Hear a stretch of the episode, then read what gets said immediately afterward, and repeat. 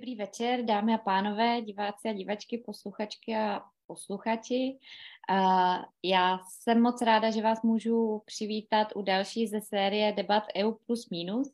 Dneska si budeme povídat o energetické krizi v Evropské unii, což je téma, které je vysoce aktuální, proměňuje se důrazu na tom, o čem se zrovna bavíme.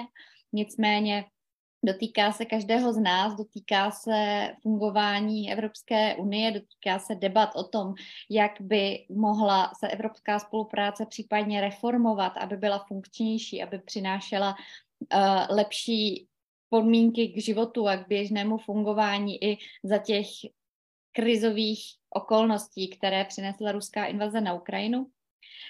Já se jmenuji Helena Truchla, pracuji jako analytička Sociologického ústavu STEM. Dnešní debatu budu moderovat a jsem moc ráda, že tady máme dnes čtyři uh, velmi poučené uh, hosty.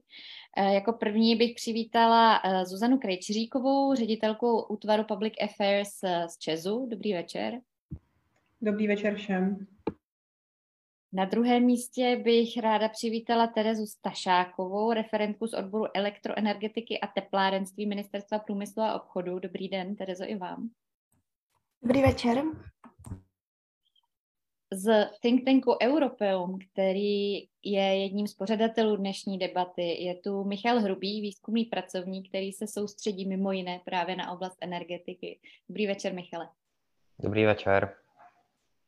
A z Brna, pokud se nemýlím, tak se připojuje Martin Jirušek, který pracuje jako odborný asistent na Fakultě sociálních studií Masarykovy univerzity. Zaměřuje se na energetickou bezpečnost. Dobrý večer, díky za pozvání. Tuto debatu pořádá, jak už jsem řekla, Europeum společně s Katedrou evropských studií Institutu mezinárodních studií Fakulty sociálních věd Univerzity Karlovy. Na facebookových stránkách obou těchto organizací uh, si můžete jednak pustit livestream, což už jste nejspíš udělali, pokud nás posloucháte nebo sledujete, ale můžete se tam taky ptát na otázky průběžně, které se budeme s řečníky snažit odpovědět. Ta celá debata bude trvat asi něco málo přes hodinku a uh, pokud byste třeba museli v průběhu odejít uh, nebo vypnout, tak bude k dispozici i zpětně jako podcast. I díky tomu, že vlastně máme na tu debatu dneska poměrně dost času, tak uh, bych to chtěla pojmout jako takový, takový um, průběžný vlastně ček toho, kde teď jsme, co nás čeká. Eh, začala bych eh, u tebe, Michale, jestli nás můžeš ve stručnosti provést tím, eh, jak už vlastně společně evropské státy reagují na tu energetickou krizi, to znamená, co už se schválilo a jaké návrhy jsou v tuto chvíli na stole. A teď, ať se bavíme o tom co se má schválit co nejdříve a řešit tu aktuální situaci, anebo třeba i nějaké reformní návrhy na delší dobu dopředu?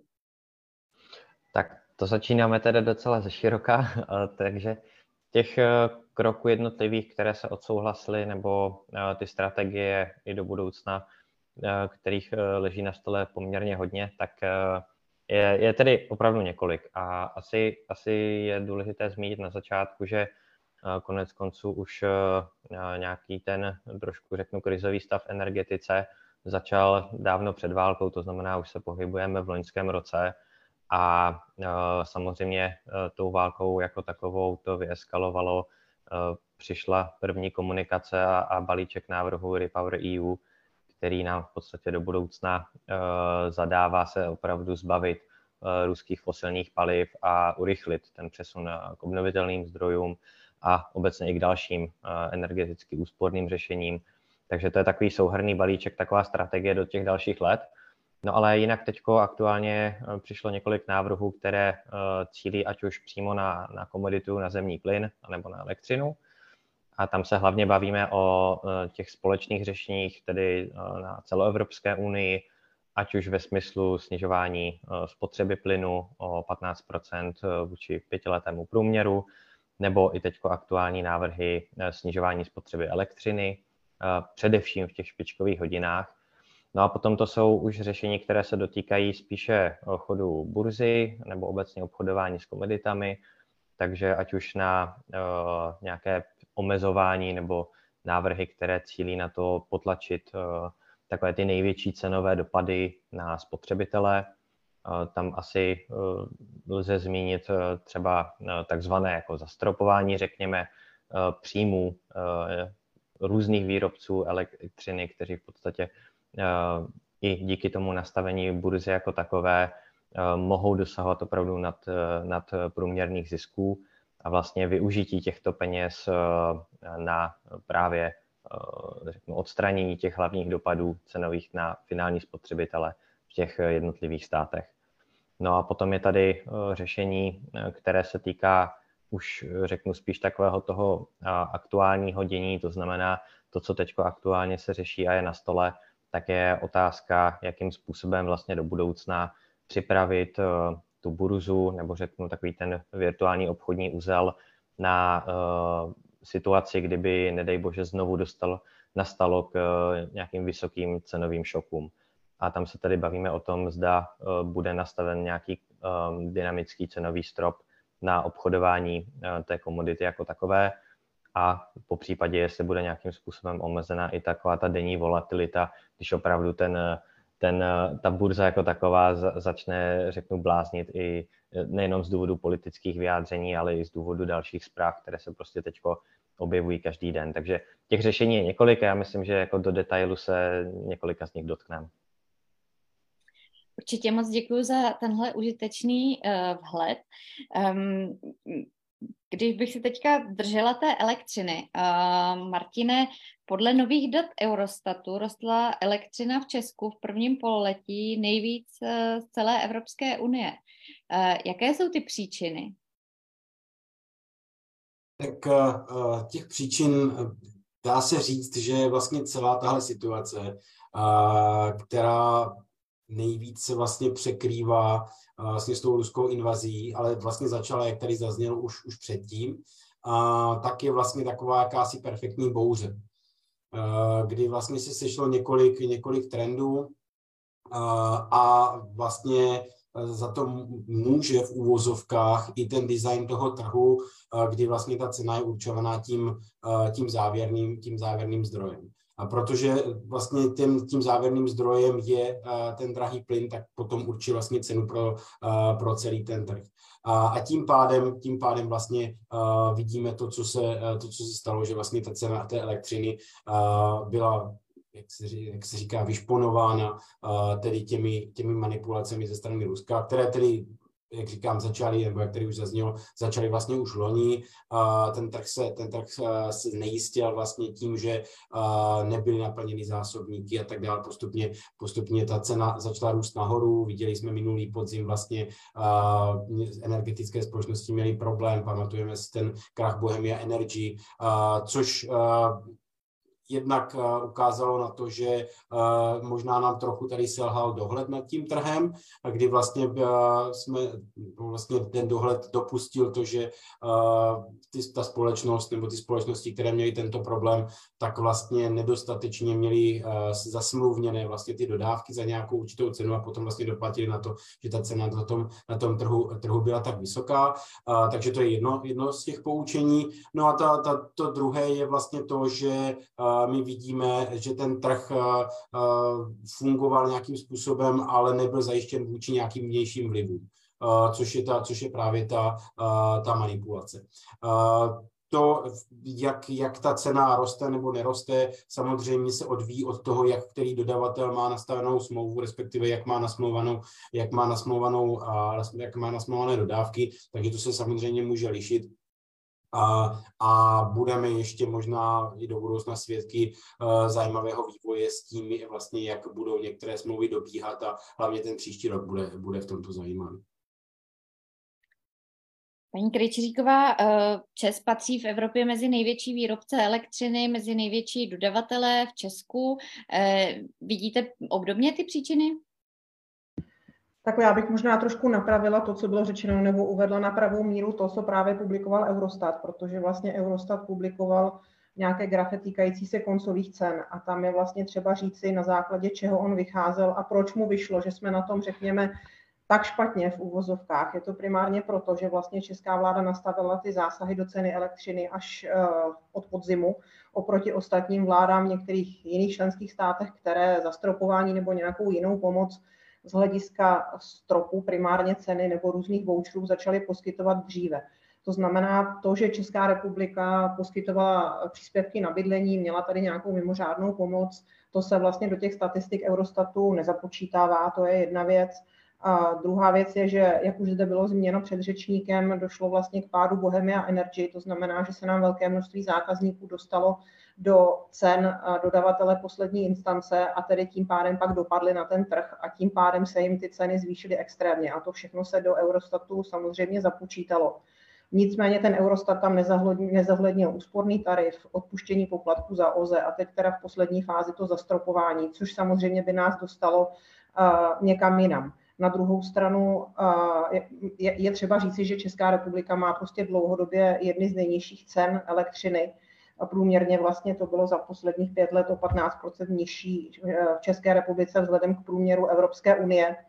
A to znamená absolutní nárůst té silové elektřiny, o který právě mluvil Martin, se proto propsal jako relativně vysoký percentuální růst ve srovnání s ostatními zeměmi. To, co se týče cenu e, Česu samotného, tak my jsme měli průměr ceníků u našich zákazníků v první polovině roku 2022 vlastně nižší, než e, je číslo udávané Eurostat, ale zároveň je třeba říci, že jsme v roce 2001, 2021 zlevnili plyny elektřinu což se pak samozřejmě může projevit v relativním navýšení na rok 2022. Takže to, tolik jenom doplnění za mě k tomuto.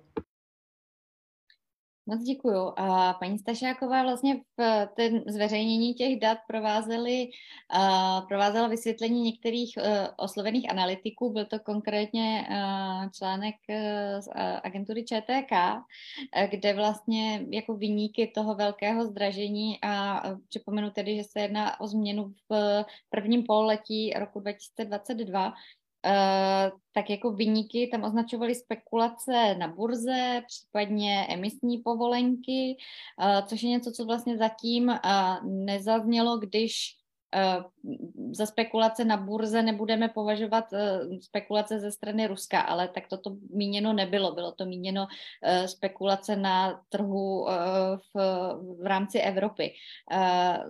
Jak vy hodnotíte ty příčiny? Děkuji. Takže určitě uh, bych se shodla na tom s ostatními předřečníky, že co se týká těch příčin, tak určitě na to má právě velkou míru nebo zásadní míru vysoká cena zemního plynu.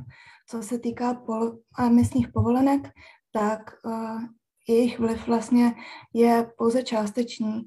A ty spekulace dané na trhu určité byly. A ještě bych se vrátila po té, k té otázce vlastně uh, údajů z Eurostatu, kde bych jenom doplnila, že ty údaje z Eurostatu plně nezohlednily to, jak už paní uh, Krejčiříková i zmiňovala, že Česká republika vlastně se zpočátku snažila o to, aby jednotlivá opatření byla cílená a skrze tohle nebyly zahrnuty do tohoto propočtu, protože většina ostatních států se snažila o, o to, aby ty jejich opatření byly spíše plošný a tím pádem dokázali, to tam bylo zahrnuté do daného do koncových cen. A pak jsem ještě chtěla zmínit ohledně pádu Bohemia Energy, jak už bylo zmiňované, tak opravdu to se jednalo o největší krach v rámci celé Evropské unie a mělo to extrémní vliv i na tady tyhle, na tuto statistiku. Já možná ještě doplňující otázku na vás, Terezo. E, můžete trošku blíže upřesnit, e, jaké spekulace na burze Uh, máte na mysli, jakým, a třeba jestli jde nějak kvantifikovat, nebo jestli máte za MPO nějak kvantifikovaný ten vliv těch emisních povolenek. Uh, jenom ještě možná pro posluchače budeme se určitě bavit i o způsobu řešení té situace a já si myslím, že je proto důležité na začátku uh, si jasně popsat ty příčiny, abychom věděli, o čem mluvíme. A, takže pokud bychom se vlastně podívali plně na tu situaci ještě na podzim roku 2021, tak vlastně už v té době jsme uh, začali vlastně pocitovat nárůst cen komodit, uh, kde byl určitý vliv i nedostatku naplňování vlastně zásobníků v Německu a v Evropě, které byly vlastně na Gazpromem.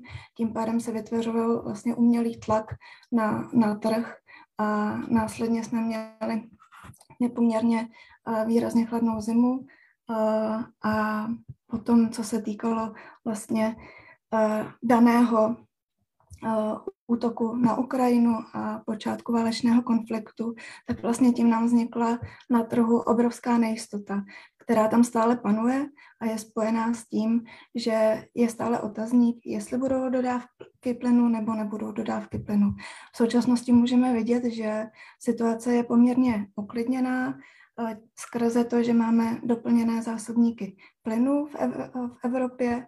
Dále se podařilo poměrně dobře zajistit pro zatím dodávky LNG do Evropy a dále zde hraje i faktor zatím poměrně teplého podzimu a také je nutné zmínit, že poptávka na azijských trzích je velice nízká. A toto všechno vlastně nám v současnosti hraje trošku k uklidnění situace v návaznosti na jednotlivé kroky, které byly přijaté vlastně za českého předsednictví, ale určitě uh, je nutné zmínit, že na začátku ve spojitosti s tou nejistotou je určitě možné, že se objevovaly na trhu určité spekulace. Co se týká vaší otázky na emisní povolenky, tak tomuto nemám podrobnější data, ale možná paní Krečíříková z Česu, jestli uh, k tomuhle tomu budou mít nějaké informace. Myslím, že jsem četla vás nějakou zprávu. Tím Martin chtěl reagovat, tak já nejdřív poprosím Martina a pak bych dala slovo vám, paní Krejčíríková. Já jenom v rychlosti k té zprávě ČTK, protože jsem k tomu dnes, tím dneska taky eh, se probíral.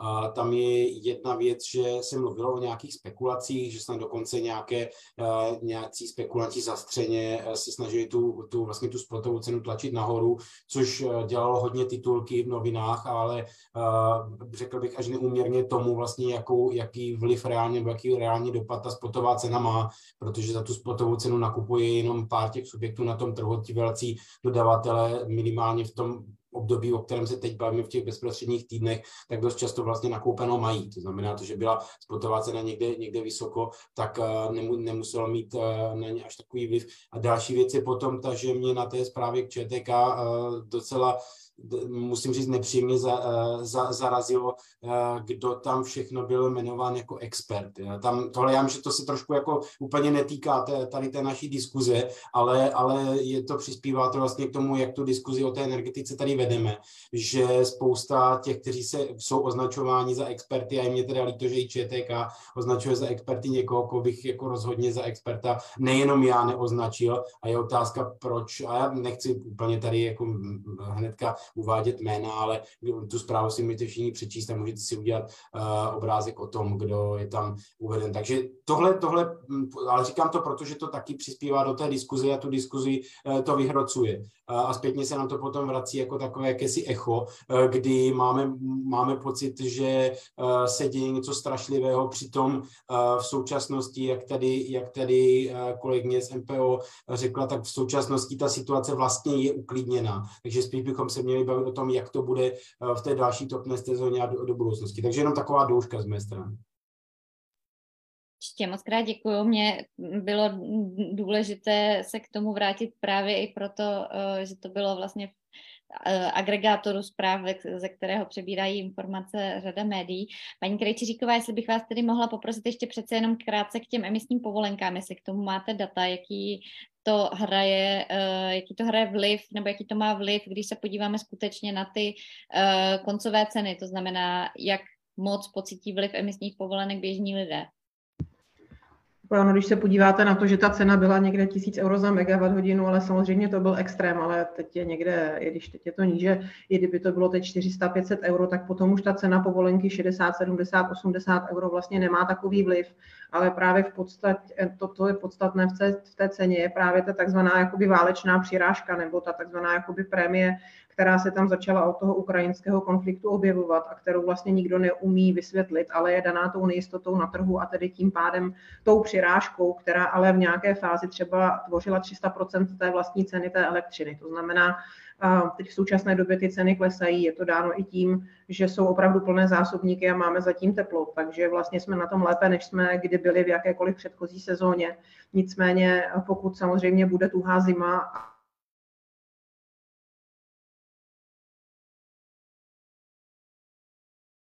a tím pádem ty ceny plynu budou nahoru, tak elektrárna je prostě tou závěrnou elektrárnou. To znamená, tam je pořád na stole to takzvané iberické řešení a ten iberijský model ve smyslu prostě oddělení té ceny plynu od ceny elektřiny ve výrobě, tak aby to mělo nějaký vliv na ty ceny. Samozřejmě zatím k tomu nedošlo a právě proto jednotlivé členské státy přicházejí s tím systémem zastropování a nějaké tedy paušální pomoci pro primárně koncové spotřebitele ve smyslu domácností, ale nakonec vlastně i firm, protože i ty firmy samozřejmě mají, mají spoustu problémů. Nicméně ráda bych souhlasila vlastně s předřečníkem v tom smyslu, že si myslím, že daleko důležitější a daleko zásadnější a, a složitější pro nás bude ta následující zima, protože budeme mít prázdné zásobníky a protože budeme a, muset řešit, čím je naplnit a samozřejmě myslím si, že ani tak už nebudeme řešit tu cenu, ale vůbec tu bezpečnost dodávek. Takže toho, že jsme se začali bát v březnu, jak naplníme zásobníky, to se povedlo. Povedlo se to i díky tomu, že tam byly různé motivační aukce ze strany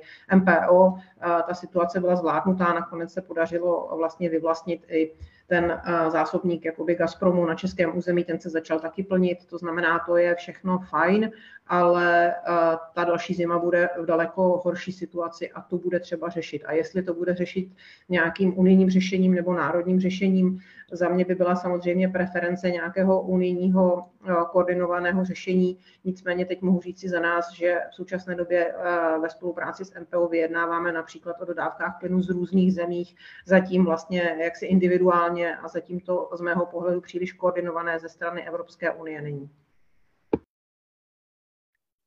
Moc krát. Eh, jak už zaznělo, eh, i Česko samo a jiné státy Evropské unie zavádí nějaká opatření, která mají tedy s těmi vysokými cenami energií pomoct odběratelům, hlavně domácnostem, eh, firmám teď nejnovější informace, stará asi uh, uh, 10 dnů, jestli se nepletu, bylo, že, um, že, ty, že ty cenové stropy pro odběratele se budou vztahovat i na vybrané veřejné instituce a podniky. Uh, Paní Stašáková, myslíte si, že to bude stačit, tahle ta sada opatření, abychom vlastně eh, zvlád, jednak zvládli tuto zimu a jednak tedy do té další, respektive do jara vstoupili aspoň s nějakým jako dostatečným základem uh, pro další rok?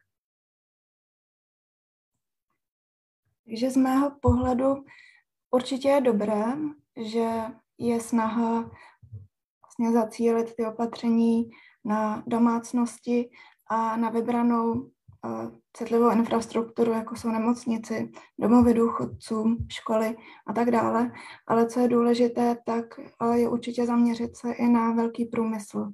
A to jednoduše z toho důvodu, že pokud jednotlivé členské státy budou nesystematicky vlastně podporovat masivně svůj průmysl, tak náš český průmysl bude z tohohle pohledu ztrácet svoji konkurenceschopnost. A pokud bude ztrácet svoji konkurenceschopnost, tak následně bude propouštět, bude se nám zvyšovat nezaměstnanost a pro ty naše domácnosti potom už ta podpora, která zde bude od státu, tak bude nedostatečná. Takže určitě je potřeba se zaměřit i na velký průmysl a to je i jeden z cílů vlastně pana ministra Síkely na evropské úrovni se dívat na možná řešení, jak podpořit i ten velký průmysl k, jako doplnění k těm již existujícím opatřením, které vlastně byly schválené na radě 30. září v rámci vlastně na, nařízení vlastně k mimořádným opatřením na snižování vysokých cen elektřiny.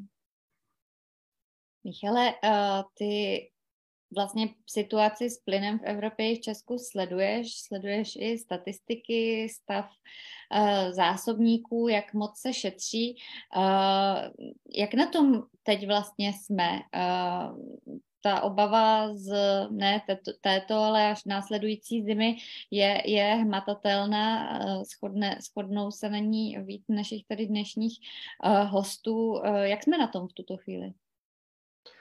Já bych ještě v krátkosti reagoval právě i na tu otázku průmyslu. Myslím, že se k tomu ještě pak i vrátíme, že je důležité si uvědomit, že hlavně v České republice eh, máme třeba ve srovnání s nějakým celoevropským průměrem opravdu velké zastoupení toho těžkého průmyslu, ať už se jedná eh, o spotřebu plynu v, ve výrobě nekovových eh, minerálů, chemický průmysl, potravinářství a tak dále. To znamená, tam, tam jsme bohužel v situaci, kdy mm, třeba ta konečná spotřeba průmyslu je kolem 40% všeho spotřebovaného plynu. A tam se v některých těch eh, podnicích opravdu velmi těžko dá reagovat na takovouhle situaci, když třeba i ta samotná surovina slouží jako vstup do té výroby. No ale jinak eh, ta otázka mm, spotřeby a tedy šetření zemním plynem, tak eh, právě když eh, vyhlížíme už vlastně, co přijde na konci jara a co přijde eh, tu další zimu, tak si musíme uvědomit, že když tady meziročně srovnáváme ty statistiky o spotřebách, tak to byl právě rok 2021, kdy jsme měli eh, především právě konec jara poměrně chladný a hlavně tam docházelo taky k oživení v průmyslu. To znamená, ten rok jako takový byl, byl nadprůměrný co do spotřeby a pokud by ta situace se opakovala a třeba právě ke konci jara Eh, ta zima byla tuší, tak potom s nižší naplněností těch zásobníků jako takových taky nemůžeme úplně tak flexibilně čerpat eh, ten plyn, jak se nám zachce a tím pádem tam může potom docházet eh, k takovému jako výraznějšímu omezování. To znamená, cokoliv, co teď ušetříme a ať nemluvě o tom, jestli je to samotný zemní plyn, nebo jestli je to elektřina, díky které budeme třeba schopni snížit spotřebu plynu právě v plynových elektrárnách, nebo jestli to bude Eh, nějaké dodávané teplo eh, dálkové, tak eh, všechna ta energie, co se ušetří, tak samozřejmě se bude hodit. A tím pádem tam si myslím, že můžeme dál jenom apelovat na to, aby se vlastně tou, tou cestou těch, těch spotřeb šlo dál, úspor šlo dál a aby opravdu jsme, jsme neusnuli na Vavřínech, protože zásobník jako samotný nám tady vydrží na, na tři um, měsíce běžné zimy. Když to možná vztáhneme, ještě Michale, otázka na tebe, na tu evropskou úroveň a na ty návrhy, které se tam teď objevují. Eh, jak je hodnotíš ze svého pohledu? Ehm, už byl tady zmíněný ten takzvaný iberijský model, eh, jehož podstatou je úplně zjednodušeně nějak oddělení eh, ceny plynu s cenou elektřiny vyráběné z plynu. Eh, kritici namítají, že to může vést eh, k právě zvýšení spotřeby a případnému tedy nedostatku někdy v budoucnu. Ehm, jaká ta řešení jsou, nebo jaké řešení z tvého pohledu by mělo projít v Evropské unii? No tak u toho, u toho, zrovna u té iberijské cesty, tam samozřejmě je mnoho států, 15 států minimálně, co, co stále za, za to uh, nějakým způsobem lobují. A je tam jenom vidět to, že ta původní myšlenka se týkala právě Španělska, Portugalska, což je takový, dá se říct, taky energetický ostrov. A tam to opravdu došlo k tomu, že ta, ta spotřeba plynu potom vzrostla. Eh, mělo to i ten pozitivní dopad na ceny. Na druhou stranu, tím, že to bylo takové ojedinělé řešení, tak eh, pak je otázka, že pokud by se to aplikovalo plošně, tak asi nebude důvod k tomu třeba eh, přeprodávat si tu elektřinu tolik jako přes, eh, přes hraniční toky. Na druhou stranu asi, asi málo kdo teď v tuhle chvíli ví, jaké konkrétně ty dopady eh, by byly. Ale samozřejmě si myslím, že, že, že třeba ať, ať už Zuzana Kryčíříková nebo i Teresa Strašaková, tak budou vědět možná více k tomu, jaký ten konkrétní dopad třeba je odhadovaný. Každopádně teď aktuálně se hlavně uvažuje o tom, aby vůbec vzniknul nějaký mechanismus, nějaké záchranné brzdy, což by mohl představovat právě ten, ten dynamický uh, cenový strop, který by v podstatě reagoval, uh, pokud by ten trh se zase, řeknu, zbláznil a cena šla nahoru, ale tam bude taky těžké si říct, kdy ty, uh, řeknu, ty pohyby cen opravdu jsou, jsou hnané pouze uh, nějakým strachem a, a kdy vlastně ty fundamenty mizí a kdy se objevuje čistě nějaká panika a tam, tam je otázka, jakým způsobem by to bylo stanoveno. Terezo, vy se hlásíte o slovo, já to možná ještě trošku zkomplikuju vám. Vlastně ty návrhy, které se teďka v posledním úplně uh, gardu řešily, tak byl jednak tady ten, uh, řekněme, uh, dynamický strop, který má omezit aspoň ty největší výkyvy ceny plynu. Pak se řešily společné nákupy cen plynu a pak se řešili, řešil vznik nějakého Eh, já to vnímám jako návodu pro členské státy z díla Evropské komise, jak být mezi sebou solidární, kdyby nastal nedostatek. Jaký je k tomu postoj České republiky? Eh, my teď předsedáme Evropské unii, takže spoustu těch debat eh, máme na starosti jako, jako mm, mm, řekněme, to, že je řídíme, ale jaký je náš postoj, co je pro nás dobré? Já bych tady začala možná trošku ze široka, jestli můžu, z pohledu českého předsednictví a potom se postupně dostanu k této otázce na plyn, ale upozorňuji jenom, že nejsem expert na plyn a teda sleduji to z dálky, nebo samozřejmě od kolegů a tak dále, ale nejsem přímo u tohoto vyjednávání.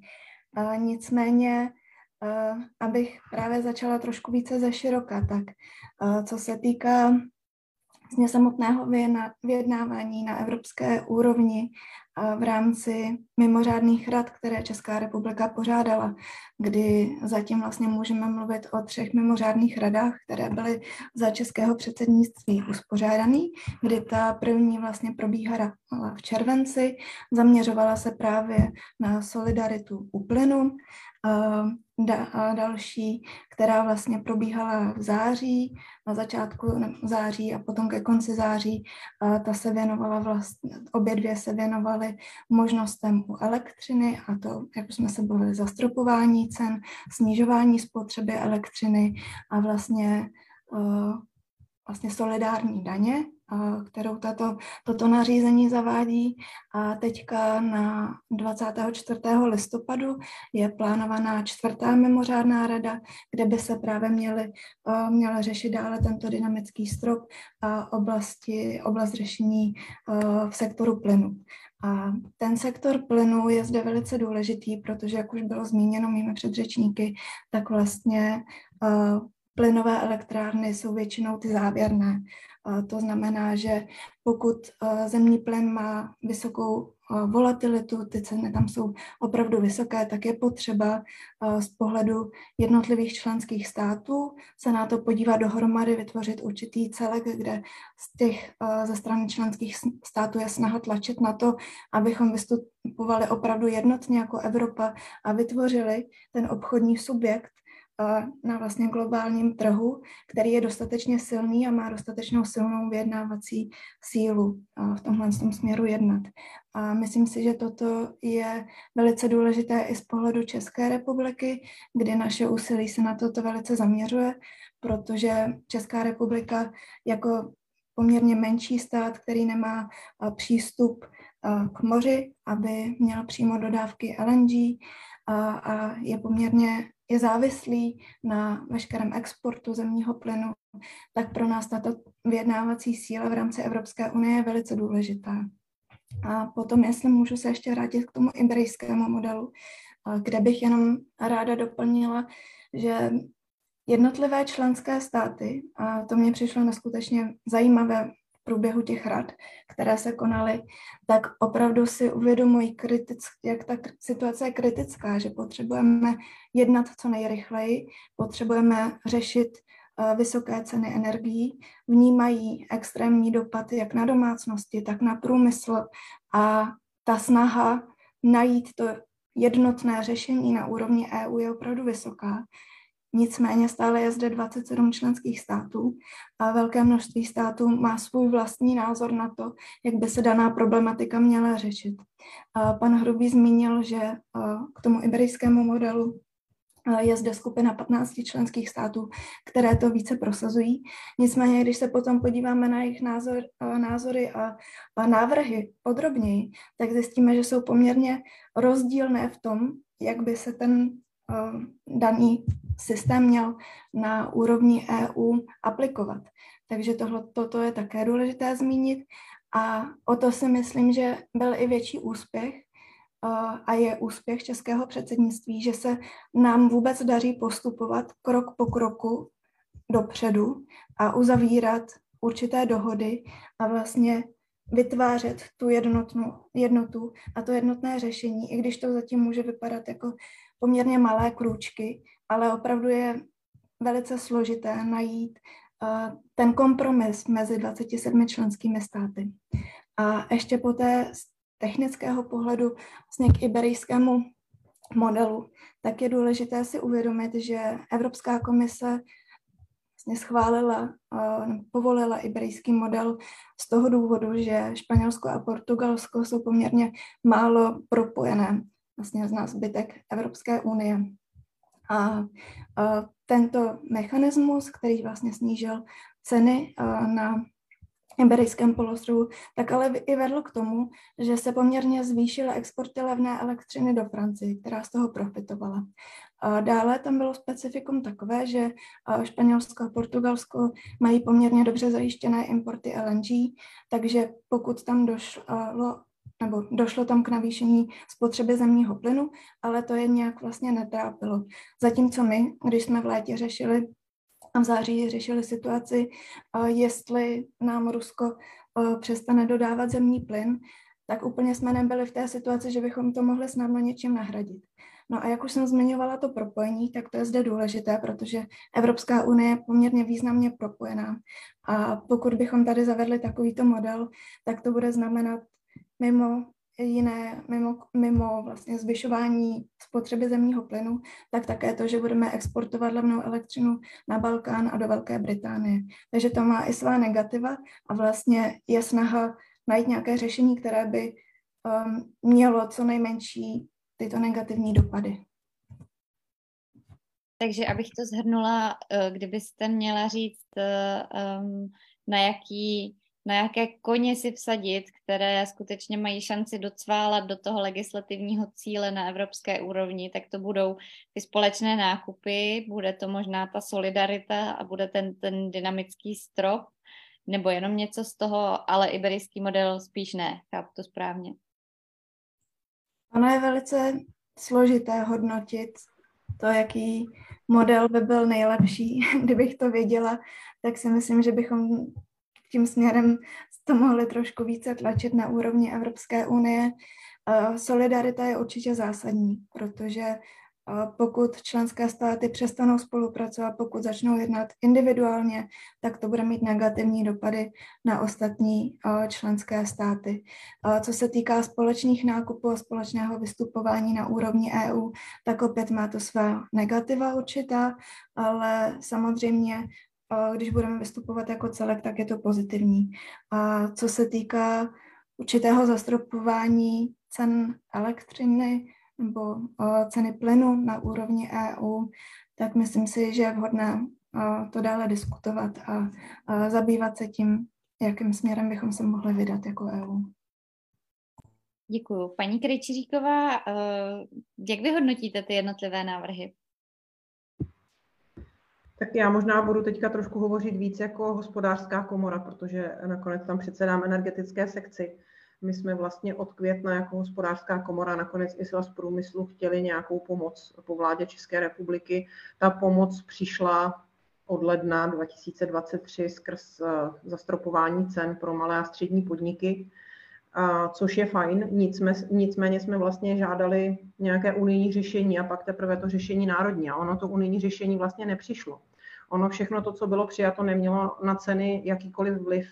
To znamená, většina členských států už se zařídila jinak. Nakonec, když se podíváte na prohlášení Německa, že zastropuje cenu pro všechny subjekty, myslím si, že hovoří o nějaké ceně 135 eur za megawatt hodinu, tak proč by pak mělo mít Německo zájem na nějakém unijním řešení, ať už by to byl iberijský model nebo nějaké jiné řešení um, zastropování cen, řekněme, jakékoliv komodity. To znamená, já, mně se líbí optimismus eh, paní Stašákové, nicméně za mě jsem velmi skeptická k tomu, že Unie přijme jakékoliv řešení, protože si myslím, že už je na to pozdě, protože většina členských států už začala pomáhat jinak. Um, už s komisí jedná o notifikaci těch různých uh, zastropování a jejich různých režimů podpor. A tam je pak právě pro nás zásadní, zase jménem trošku českého průmyslu, ale v zásadě je to zásadní i samozřejmě pro nás jako pro Čes, je, aby ten český průmysl nebyl diskriminován ve srovnání s tím jiným průmyslem. To znamená, pokud Německo zastropuje ceny i pro velké podniky a my je mít prostě zastropované nebudeme, tak samozřejmě ten český průmysl bude byt a, a pak budeme volat se primárně jako hospodářská komora za ta řešení národní. Takže já bych si žádného koně nevsadila na unijní řešení, bohužel, protože si myslím, že je pozdě. To, co možná bych taktéž doplnila k energetické bezpečnosti, tak eh, za mě je trošku pozdě hledat nějakou solidaritu, když už ten konflikt je. Ono je škoda, že vlastně existuje to unijní nařízení o eh, bezpečnosti dodávek, na základě kterého mohly členské státy uzavírat eh, mezivládní dohody o zajištění bezpečnosti dodávek a o vzájemné spolupráci. Bohužel Česká republika žádnou dohodu nemá. To znamená, v současné době se snažit o solidaritu mi přijde obdivuhodné. Věřím tomu a držím samozřejmě MPO palce, nicméně bude to velmi složité. Samozřejmě my to řešíme primárně třeba ohledně dodávek LNG z Holandska, kde zcela jistě všichni z médií víte, že jsme samozřejmě nakoupili tu 30% spotřeby České republiky skrz ten terminál LNG. Máme zajištěnou přepravu v současné době přes Holandsko a Německo Nicméně samozřejmě, pokud by Německo začalo regulovat a vyhlašovalo nějaké stupně regulace svého teplárenství, tak to je oblast, která není absolutně no, harmonizovaná v rámci Evropské unie.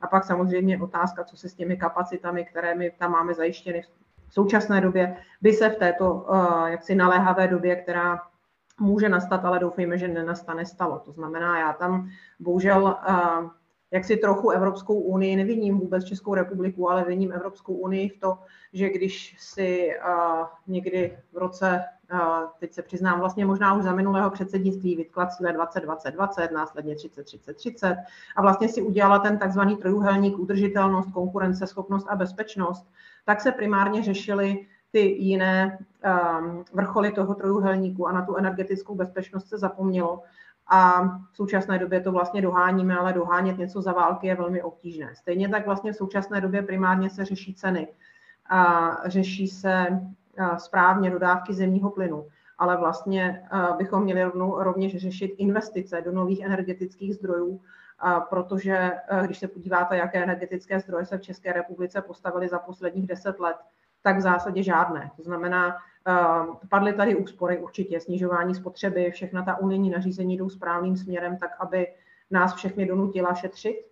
Ehm, je dobré, že tam jsou ty závazné cíle a eh, je třeba, aby Česká republika v úsporách eh, zrychlila, protože to je oblast, kde jsme ehm, v Evropské unii vysoce na chvostu ale zároveň je třeba investovat do nových výrobních zdrojů, v našem případě do zdrojů obnovitelných, protože za posledních deset let se tady žádné nepostavily a samozřejmě v našem případě do rozvoje jaderných zdrojů, a to nejenom těch velkých, ale i těch malých modulárních.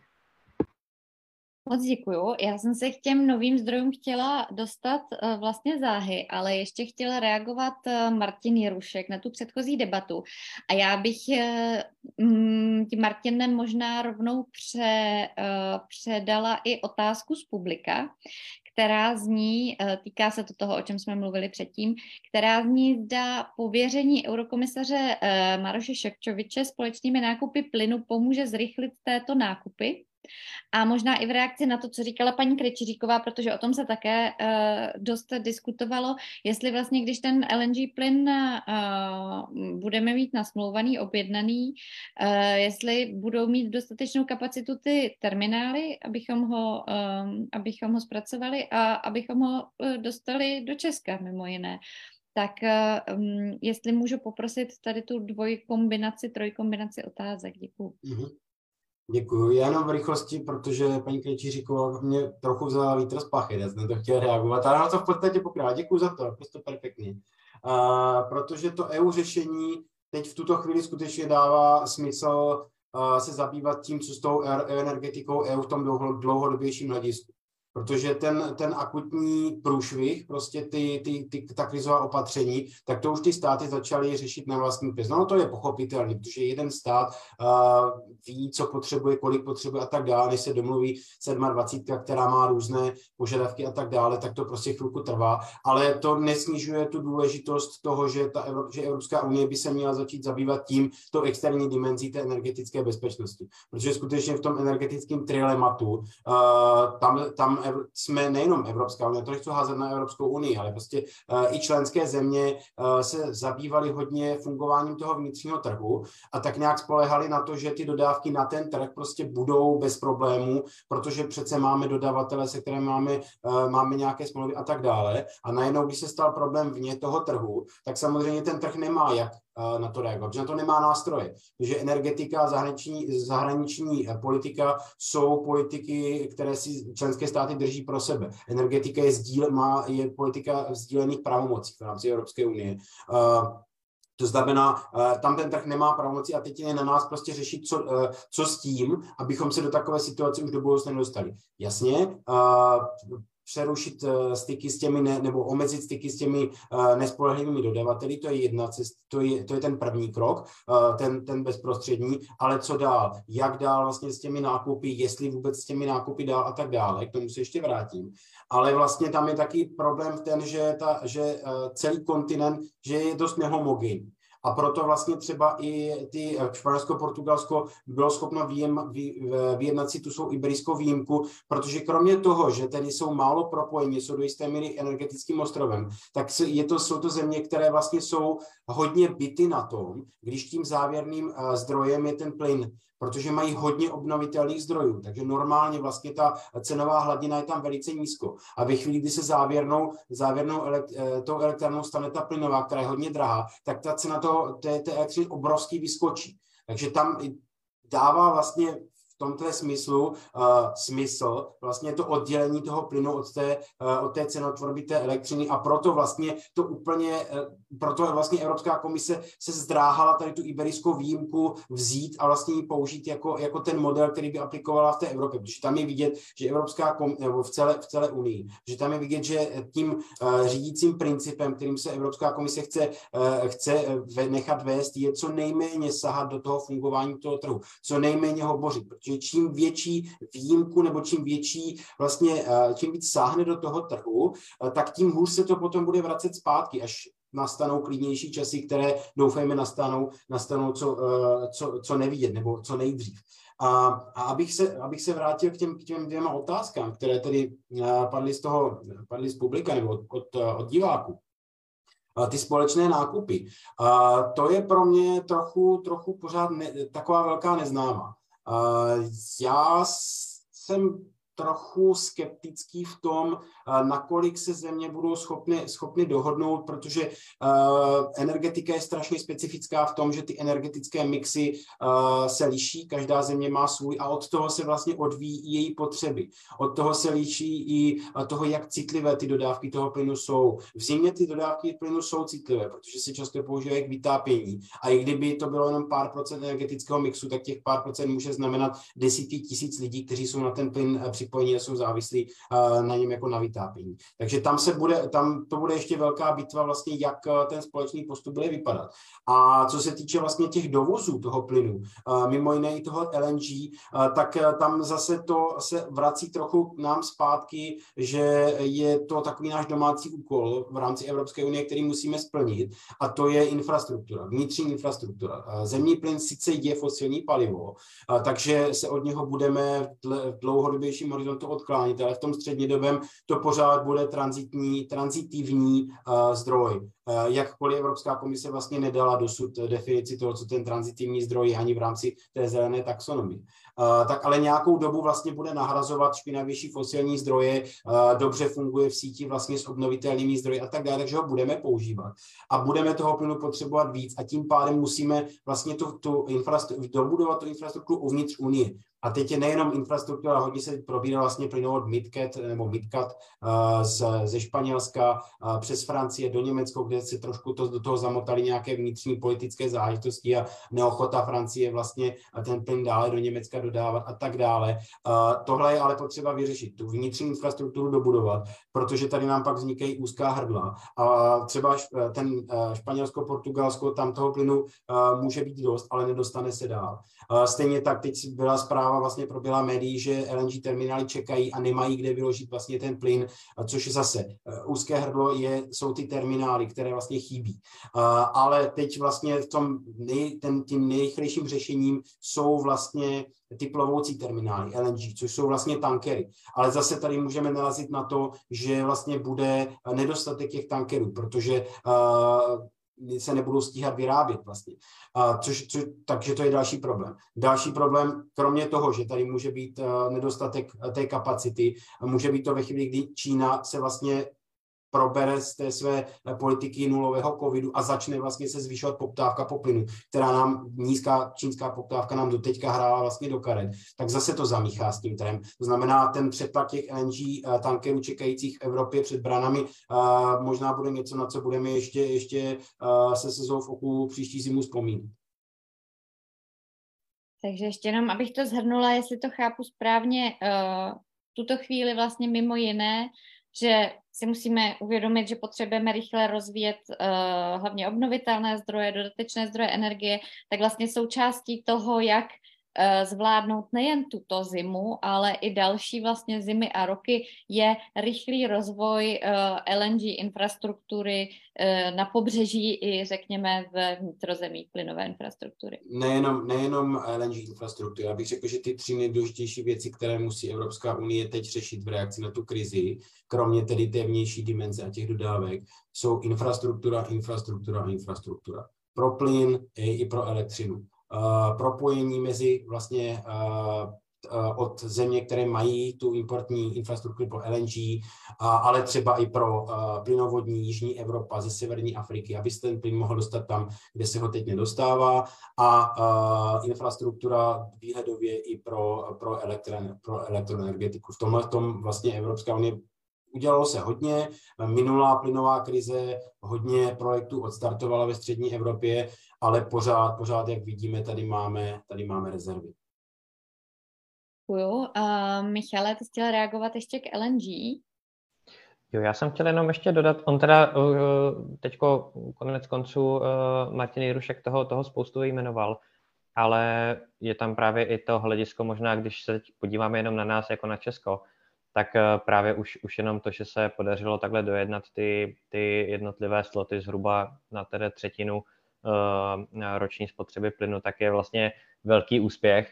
A teď to nechci zjednodušovat, ale pokud by se podařilo ten, ten objem, tu kapacitu rezervovanou ještě rozšířit v nějakém dalším vznikajícím uh, plovoucím terminálu, tak v nějakém slova smyslu jsme už docela úspěšně pokrytí v Česku ale to je právě ta věc, že i my jsme jako malý stát s opravdu malou spotřebou plynu, když se na to podíváme z nějakého toho celoevropského měřítka. Takže tam je možná přesně větší důraz na tu, na tu individuální roli právě toho, co třeba teď Čes společně s MPO vyjednává a, a asi ta rychlost bude, bude větší než, než to celounijní řešení.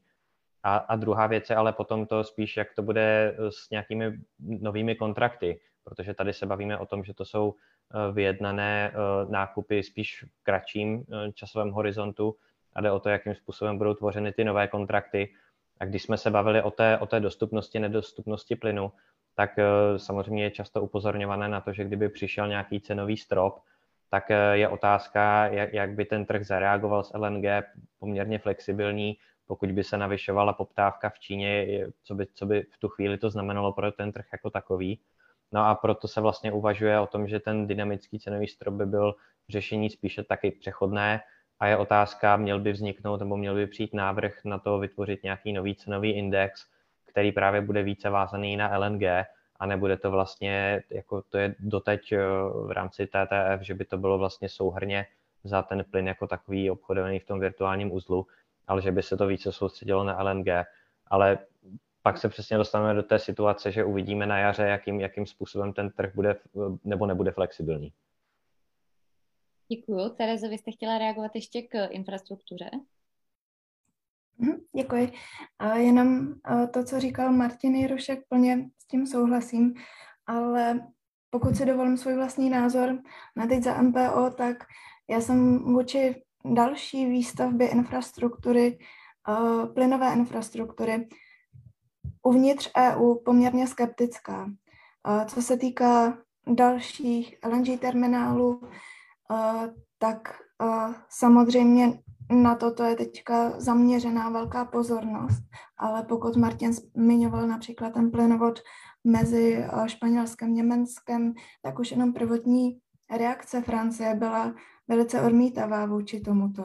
A to je velice významný aspekt, protože Němci říkali, my jsme tento projekt schopný postavit za tři roky a Francouzi říkali, v žádném případě to prostě u nás nejsme ani administrativně skrze vlastně majetková práva schopný dořešit. Jo? Je, to, je to velký problém a je zde na úrovni EU u některých států, které jsou více progresivnější a, a více chtějí jít směrem k obnovitelným zdrojům, tak uh, jsou skeptický vůči dalším investicím do plynové infrastruktury, protože to bude trvat určitou dobu, než se vystaví a berou, vnímají to jako utopené náklady.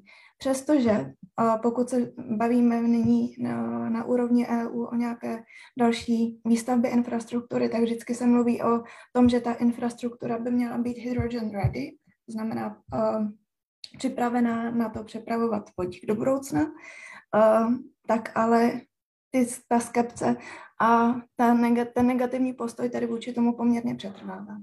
A potom ještě bylo zmíněno infrastruktura nejenom pro plyn, ale také infrastruktura pro elektřinu a, a také já pod tímto vnímám i rozvoj obnovitelných zdrojů a, a jak i bylo zmíněno o rozvoj jaderné energetiky, rozvoj malých modulárních reaktorů, tak myslím si, že můžeme v tomhle směru vidět poměrně velký velké snahy, především uh, například v oblasti povolovacích procesů, na které míří i Repower EU, aby se tyto procesy zrychlovaly, tak ale i na větší propojování a přípravu vlastně celé té soustavy k tomu, aby byla schopná absorbovat větší množství decentrálních zdrojů a určitým způsobem do budoucna zabudovávat a, a je také elektrolyzéry. Takže tento směr zde je a tohle je z pohledu Evropské komise významně podporované, ale jak jsem říkala, tak u té infrastruktury plynové rozumím o tomu, že by to bylo potřeba a vnímám ty bottlenecky, které v Evropě jsou, ale pořád tam vidím stále více překážek. Děkuji moc, vy jste mi tak plynule všichni nahráli na otázku, kterou jsem tady měla připravenou na paní Krejčiříkovou. Máme ještě jeden dotaz z publika, který mi přijde docela zajímavý a uh, pak bych vám chtěla všem dát ještě takový jako závěrečný dotaz, takže možná už budeme tak jako pomalu se blížit uh, ke konci. Nicméně já jsem si dneska taky přečetla ve zprávách, že uh, energetická skupina ČAS získala EU, to znamená takový ten uh, dopad hodnocení Pardon, tady mi vypadl mikrofon. Tak, hodnocení uh, dopadu na životní prostředí s výstavbou největší plynové elektrárny v Česku s elektrickým výkonem až 1000 MW. Uh, paní Krejčiříková, uh, měla by tedy vyrůst v areálu uh, elektrárny Mělník a nahradit tam uh, uhelné bloky. Um, a měla by tedy vyrábět teplo, teplo pro, pro obyvatele Prahy. Na jak dlouho vlastně se s plynem v Česku počítá, když se bavíme o tom transitivním palivu, nebo jak dlouho s ním počítá Čes? A uh, bude třeba tady to infrastruktura použitelná pro ten vodík, jak už to naznačovala paní Stašáková? Ano, tak ona ta umělnická lokalita je specifická v tom, že dodává teplo půlce Prahy, to znamená, my se ji snažíme rozvíjet dál, tak aby bylo to CZT směrem do Prahy využito. Jednak je tam v plánu projekt ZEVA, který jsme uplatnili i v rámci modernizačního fondu a jednak je tam právě plán plynové elektrárny s tím, že ta elektrárna samozřejmě bude hydrogen ready a bude splňovat taxonomická kritéria. To znamená, že ten čistý zemní plyn by tam by měl být pouze do roku 35, tak jak taxonomie stanoví, a pak bychom měli přejít na, řekněme, zelený plyn, ať už, ať už pod tím budeme rozumět cokoliv, ale rozhodně i již vlastně máme vypsanou veřejnou zakázku a, a z ní prostě na hydrogen ready uh, zařízení. Samozřejmě ty turbíny se mohou uh, vyvíjet, uh, není to tak, že by byla teď turbína, která by byla schopná se překlopit ze 100% ze zemního plynu na vodík, ale je tam nějaké prostě procento přimíchávání a pak se počítá s výměnou. Nicméně rozhodně bychom chtěli mělnickou lokalitu zachovat aby ta trubka, která je, když to řeknu laicky, mezi Prahou a Mělníkem byla zachována, protože to samozřejmě garantuje nějakou cenu, cenu tepla pro polovinu Prahy. A, a zatím si úplně neumíme představit, že by um, ta polovina Prahy, která je zásobovaná mělníkem, primárně samozřejmě sídliště a, a tyto typy domů um, byly decentralizovány a přešly na nějaké jiné uh, druhy zásobování teplem, které by pro ty lidi by byly cenově udržitelné. To znamená, určitě to je jedna z lokalit, kterou budeme rozvíjet dál. A s plynem, tedy zemním fosilním plynem, počítáte v souladu s taxonomií do 20? Vycházíme z taxonomie tak, jak je to dáno. A možná bych ještě ráda doplnila to, co tady vlastně zaznělo z hlediska Repoweru EU, což si myslím, že je přesně ten skvělý počin. Nicméně je třeba, aby ho pak Česká republika velmi rychle implementovala ve smyslu usnadnění povolovacích řízení, protože jestli jste třeba sledovali um, ten poslední LNG terminál v Německu, ten byl proschvalován opravdu v řádu dnů. Vlastně byl, um, jeho, jeho výstava byla započata ještě předtím, než ta povolovací řízení uh, byla ukončena a ta povolovací řízení trvala, pokud se nepletu, 6 nebo 8 dní. A nicméně pokud bychom něco podobného, samozřejmě ne LNG terminál, ale prostě řekněme jakoukoliv strubku chtěli povolit v rámci České republiky, tak je to na roky. To znamená, za mě třeba, abychom Repower EU vzali a, a, neprodleně ho implementovali do české legislativy, ale zároveň se pokusili urychlit i veškerá možná řízení, tak jak nám samozřejmě unijní směrnice dovolují, ale prostě udělali maximum pro to, tak jak to dělá Německo, Rakousko a, a další primárně západoevropské státy, protože si myslím, že právě ta povolovací řízení jsou vlastně jednou z těch hlavních překážek pro výstavbu nových zdrojů, ať už jakýchkoliv. Děkuji a možná ještě uh, rovnou na vás zpátky prosím o stručnou odpověď. Pan Karel Kindl se ptá, jaké jsou možnosti lidí, kteří bydlí v panelovém eh, domě, předpokládám, a uh, chtěli by si, chtěli by využívat elektřinu ze solárních panelů. Pan píše ohledně solárních panelů. Samozřejmě pro ty panelové domy je několik řešení. Mohou to být různé kogenerační jednotky, mohou to být solární panely, ale samozřejmě v rámci společenství vlastníků je to za mě velmi složité, protože samozřejmě v rámci SVJčka máte nějaké postupy, musí s tím být v zásadě se souladěno většina, pokud ne všichni vlastníci. To znamená, je to velmi složité v rámci panelových domů dosáhnout nějakého řešení ale pak samozřejmě lze a už existují taková řešení pro panelové domy v tom smyslu, eh, že mají na střeše eh, solární panely, mají kogenerační plynovou jednotku a, a tím pádem jakoby jsou schopni si vyrábět něco sami pro sebe a, a mít jaksi jeden elektroměr v tom smyslu, že si pak sdílejí to, co jsou schopni si vyrobit. Ale je to za mě asi to nejsložitější, co v zásadě existuje, protože tam máte spoustu vlastníků a čím více samozřejmě subjektů, tak tím složitější ta dohoda je. Přesto je na to možné získat třeba nějaké spolufinancování z evropských fondů? To je dobrá otázka. Přemýšlím, jestli subjekty typu společenství vlastníků mohou být způsobilými žadateli. A přiznám se, že na ní neumím odpovědět. Samozřejmě je možné čerpat v současné době na fotovoltaiku, ať už, ale to je primárně samozřejmě u rodinných domů z Nové zelené úsporám. A pak tam máte oblast v rámci Národního plánu obnovy, kde lze čerpat na fotovoltaiky. Tam si myslím, že by SVčka měla víc způsobila, nicméně pokud se nepletu, tak ta alokace byla vyčerpána. A, takže tolik asi za mě víc, bohužel k tomu detail nemám. Děkuji, tak ještě poprosím eh, rychle paní Stašákovou z MPO. Tak jenom bych doplnila, pokud vím, tak uh, se čeká na uh, schválení vlastně komunitní energetiky v rámci energetického zákona a následně by měl být otevřený fond, ze kterého by se dalo žádat o dotaci pro obnovitelné zdroje v rám, jako komunitní energetika. Takže něco takového je plánované, nespadá to přímo pod nás, ale určitě je to diskutované a do budoucna se potom o, o to můžou určitě žadatelé hlásit. Skvěle, moc děkuju. Já teď uh, tu, to slibované kolečko, uh, já bych vás chtěla poprosit o každého, jestli byste mohli vypíchnout uh, jednu nebo nějaké dvě, tři maximálně pozitivní věci, které, uh, kdybychom srovnali, kde bude evropská, potažmo česká energetika za pár let od teď, uh, i v důsledku té nešťastné války, která probíhá na Ukrajině. A kde by třeba byla, kdyby ta válka nezačala a kdyby nebyla ta velká energetická krize, eh, všechny ty nečekané vlastně impulzy, eh, které jsme možná, eh, nebo přípravu na něž jsme možná zanedbali, ať už jako stát nebo jako Evropská unie. Tak kdybyste měli srovnat tady ty dvě situace, to, kam teď směřujeme a kam bychom bývali směřovali a zmínit něco pozitivního, co nám ta situace přinesla. Uh, Terezo, jestli můžu začít u vás tentokrát.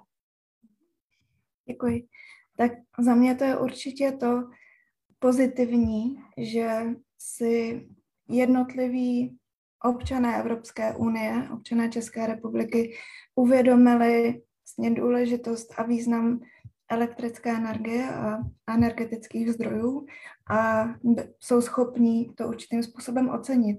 A teď myslím by finančně, protože dlouhou dobu jsme měli elektřinu velice levnou a lidé poměrně neměli tušení o tom, kolik za ní platí a tak dále. A v tomto kontextu si myslím, že je velice pozitivní, že je teďka tlak na to šetřit s energiemi, podívat se na to, jestli zbytečně neplýtváme a je to jak, jakési i uvědomění, v jakém nadbytku a plýtvání jsme žili. To je jedna věc. A druhá věc je určitě, kterou vnímám pozitivně, tak akcelerace obnovitelných zdrojů a decentrální energetiky, která vlastně jde v souladu s těmi cíly, dekarbonizačními cíly Evropské unie. A když se jenom podíváme na Českou republiku, tak opravdu ta poptávka je tady vysoká a to aniž by stát musel dělat nějaké větší pobídky. Prostě lidé si uvědomili, je to drahé, takže hledáme nějaké alternativy. Takže asi tyto dvě věci z mé strany. Děkuju, teď to bude postupně těžší a těžší. Uh, Michale, jestli můžu poprosit uh, tebe za tvůj postřeh. Eh, já bych vlastně navázal i na to, co teď říkala Tereza, protože obecně ta komunikace směrem k lidem, tak si myslím, že i, i vlastně během té samotné krize, tak se začala vyvíjet a, a teď i ta komunikace se trochu více zlepšuje, protože právě tím, že energetika je, je dost náročné téma, tak si myslím, že než se to začalo takhle řešit a než, než byl takovýhle ten cenový impuls k těm opravdu hlubším debatám na to téma, tak málo kdo vůbec věděl, jak, jak to s je s cenami energií, jak to vlastně eh, ovlivňuje ta eh, aktuální situace a jaké všechny principy tam fungují. Takže určitě doufám, že, že to pomůže i právě eh, lépe komunikovat to dané téma, lépe dosáhnout ty nejvíce ohrožené skupiny, které vlastně z toho také bohužel budou mít nebo mohou mít ty, i také ty nejhorší dopady na svůj každodenní život. A, ale jinak samozřejmě je tam, je tam hlavně, uh, doufám, velký budíček a, a probuzení z toho, z té přemíry závislosti na, na jednom vybraném státu. A je to jasná ukázka toho, že uh, ta transformace bude záviset i na tom, s kolika dalšími partnery jsme schopni vlastně vést ty jednotlivé obchody. Děkuji, Martine Jurušku. Já bych navázal na to, co řekl Michal teďka, že to pozitivní a to, co si myslím, že je takové jako dost drsné probuzení, je vlastně ta válka v tom, že snad končí ta geopolitická naivita Evropské unie. A takové to skutečně přesvědčení, že to hlavní je, jak funguje ten trh uvnitř a nemusíme se starat o to, kdo nám ten plyn vlastně dodává zvenčí, protože se ten plyn nakonec nalije do jedné společné vany, kde se zamíchá a vlastně si od toho každý v rámci toho trhu vezme, kolik potřebuje na základě, na základě aktuální poptávky. Teď zjišťujeme vlastně, že ten, že ten svět mimo tu Evropskou unii je velice drsný, že ta geopolitika tam byla celou dobu, akorát jsme ji neviděli, zavírali jsme předtím oči. Mysleli jsme si, že, ten, že vlastně tou prostou silou té poptávky přesvědčíme vlastně ty geopolitické hráče, aby hráli podle našich not a ono se ukazuje, že to tak není.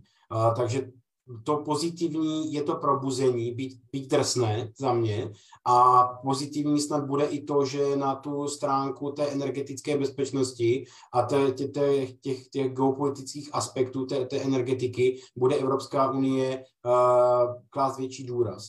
A druhou takovou pozitivní věcí, kterou já vidím, uh, nebo bude muset brát důraz, já doufám, že bude klást větší důraz na, na ty geopolitické aspekty, a, a druhou takovou pozitivní věcí, kterou vidím, je, že uh, se do značné míry uh, vlastně zahladil takový ten rozpor mezi východním a západním křídlem Evropské unie ohledně vlastně e, energetické tranzice. Zatímco to západní křídlo pořád vždy vždycky vidělo tu energetickou tranzici vlastně tu hodnotu samou o sobě, ta tranzice vlastně k těm čistším zdrojům. A, a tak to východ, ta východní část vlastně zdůrazňovala, že tady je i ten geopolitický problém. Vlastně ta závislost na těch menších dodavatelích a konkrétně z východní Evropa to vidí jako závislost na Rusku. A teď vlastně se e, to, ten rozdíl do značné míry smazal, protože celá ta Evropská unie teď táhne za jeden pro vás s tím, že musíme prostě snížit tu závislost na těch fosilních palivech.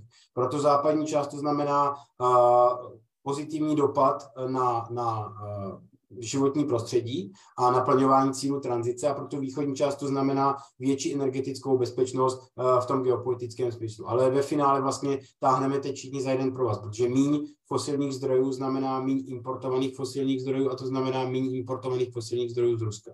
Takže to jsou takové dvě pozitivní, dvě pozitivní věci, které já si z toho beru.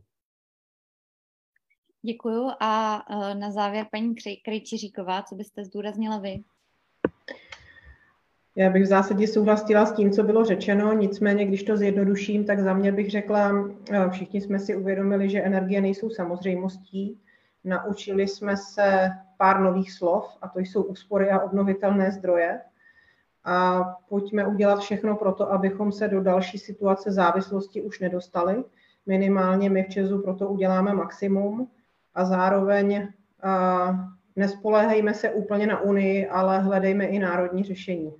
Tolik asi za mě. Děkuji moc krát. Zároveň děkuji všem hostům a hostkám dnešní uh, debaty. Myslím, že uh, jsme, jsme toho stihli probrat docela dost a ještě skončit včas. Uh, jak už bylo řečeno, z debaty vznikne záznam v podobě podcastu, takže kdokoliv si nás budete chtít pustit ještě zpětně, je to možné. Uh, já děkuji Europeu a uh, Katedře evropských studií IMS FSVUK za organizaci a budu se těšit zase někdy příště. Hezký večer. Hezký večer, nashledanou. Díky, nashledanou. Nashledanou.